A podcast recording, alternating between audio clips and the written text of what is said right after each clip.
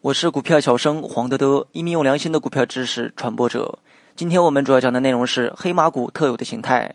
黑马在股市中专指那些一直未被投资者关注，在某一期间脱颖而出、股价大涨的个股。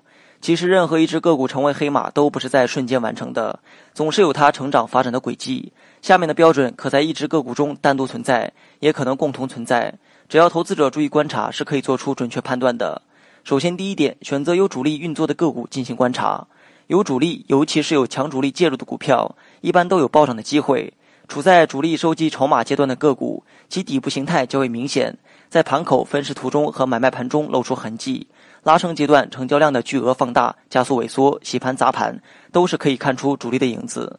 第二，选择技术形态形成牢固底部的个股，有主力介入的个股底部形态一般都是坚实的状态，底部越大，持续时间越长，说明主力吸筹越多，控盘的能力也就越强，以后拉升时上升的幅度和空间也就越大。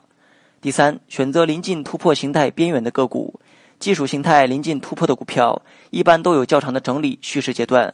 所以，追踪黑马要选择底部构成圆底形态并刚刚突破，或者是低位三角形整理并向上突破的个股。最保险的做法是等待确定突破后出现回踩时选择买进。第四，选择有题材能够成为市场热点的个股。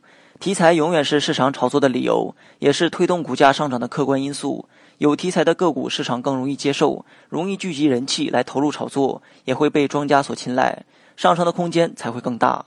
有些时候，题材是不是真的有积极意义并不重要，只要能够引起炒作就足够了。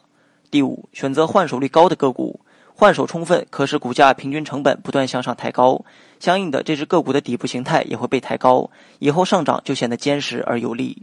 好了，本期节目就到这里，详细内容你也可以在节目下方查看文字稿件。